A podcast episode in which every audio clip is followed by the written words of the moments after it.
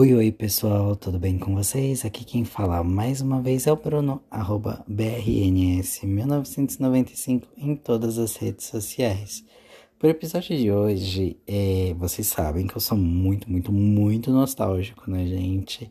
E que vira e mexe eu falo de como que foi minha infância, uh, como que foi o meu processo de me assumir para minha família. Mas esses dias, é, esses dias eu estive na casa da minha mãe, né? Vamos contextualizar assim. Eu estive na casa da minha mãe e depois do falecimento do meu pai, querendo ou não, a gente se aproximou um pouquinho e tivemos conversas, né? E nessas conversas foram ditas coisas que estavam guardadas há muito tempo, que nem eu sabia que me machucavam e nem minha mãe sabia que machucavam ela. E a gente acabou conversando de uma forma leve, de uma forma onde um estava estendendo a mão pro outro para realmente tentar entender a situação do outro.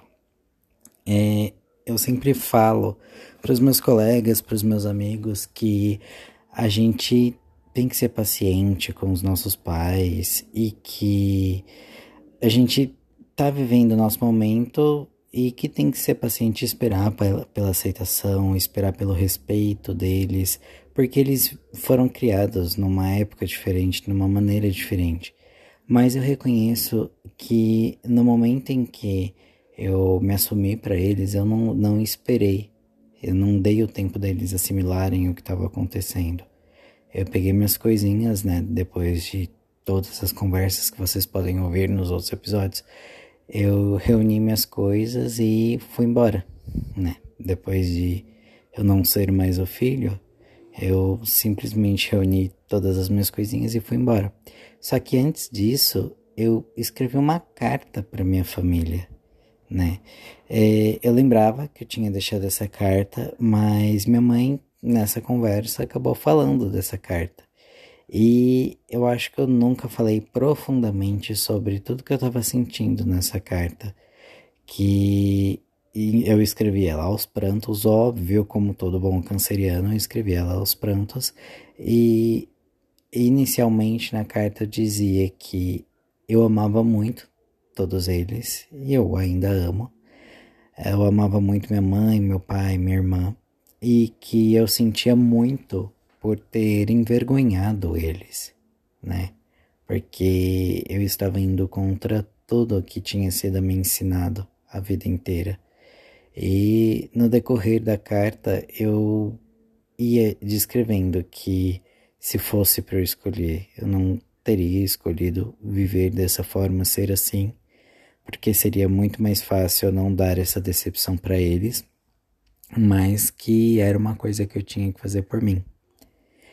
O meu processo de me assumir foi como arrancar um band-aid na, na pele de um machucado, sabe?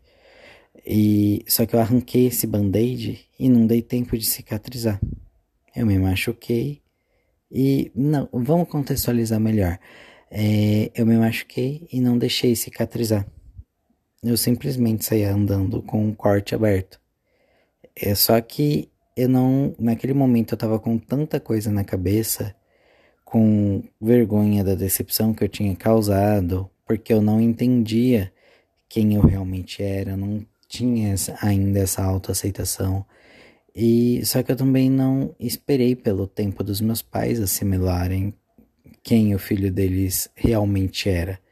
Eu estava indo contra tudo que eles sempre imaginaram do que eu era, né? Porque eu sempre fiz a, a linha o filho educado, que quando o pai fala baixa a orelha, que segue todas as, orientação dos, as orientações dos pais e que, sabe, tinha sido feito para ser o filho bonzinho, o melhor filho possível e que seguia ainda a religião deles. E eu simplesmente estava tão absurdo, sabe, tão dentro de mim mesmo, querendo que essa dor de ficar me prendendo, ou essa dor que eu estava me causando de tentar reverter tudo, eu queria tanto que acabasse isso que eu não imaginei o quanto estava sendo doloroso para eles. E minha mãe falou que chegaram familiares na, na casa deles, é, falando que tinham me renegado, que, que é, isso não se fazia. Só que meus pais também não, não estavam entendendo o que estava acontecendo e que eles se apegaram ao fato de que talvez fosse uma confusão da minha cabeça, talvez fossem as más associações, porque eu sempre andei com, com gente que era bi, com gente que era lésbica, né? Sempre tive essa proximidade de muita gente. E minha mãe acreditava que isso tivesse me influenciado. Só que eu vejo que agora, seis anos após, né? Agora em janeiro fizeram seis anos. Seis anos após tudo isso, é, ele, minha mãe está entendendo melhor essa situação de que não é uma não é uma brincadeira, né, que eu sou realmente assim, e eu pude falar dessa forma com ela. A gente estava ali, frente a frente, almoçando, conversando sobre como foram esses seis anos para os dois. E que no início para os dois foi muito difícil, até porque por mais que eu soubesse cuidar de uma casa, lavar, passar, cozinhar. Eu sempre tinha sido muito apegado a eles e principalmente a minha mãe. Eu tenho um gênio muito parecido com o gênio da minha mãe, que é, eu tenho aqueles 15 minutos de panela de pressão que estressa todo mundo, né, que deixa todo mundo em volta bravo e depois eu tô calmo e o povo tá nervoso. Eu sou exatamente assim, eu sou exatamente igual minha mãe. Só que por fora dessa carapaça, estressada, agitada, a gente é chorão.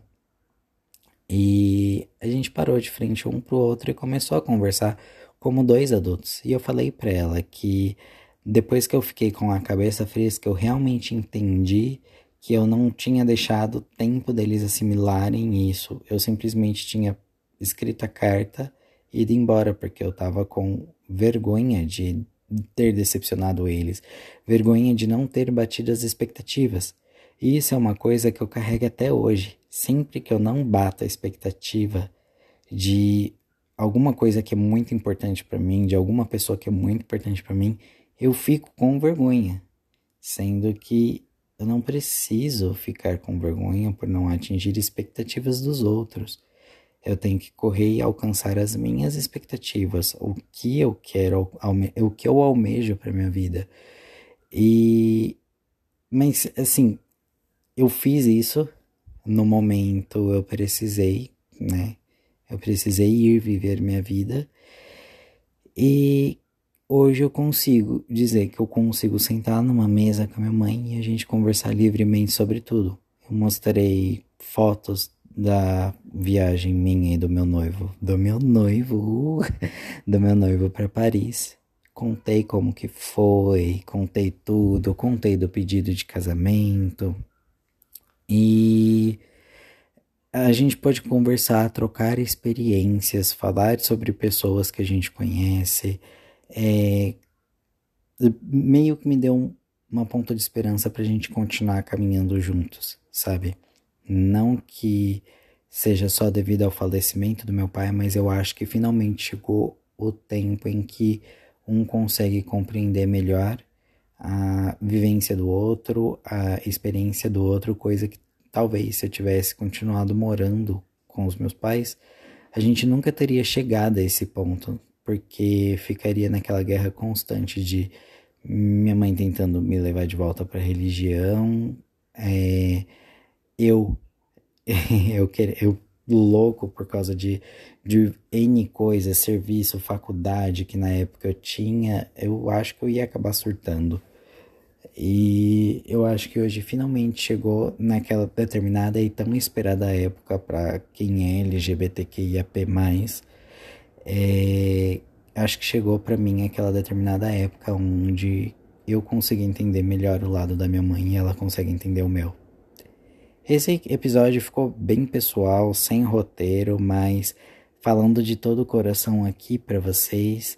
É, eu tô sinceramente muito feliz que a gente conseguiu colocar nas mesas, as cartas na mesa, para um entender o lado do outro.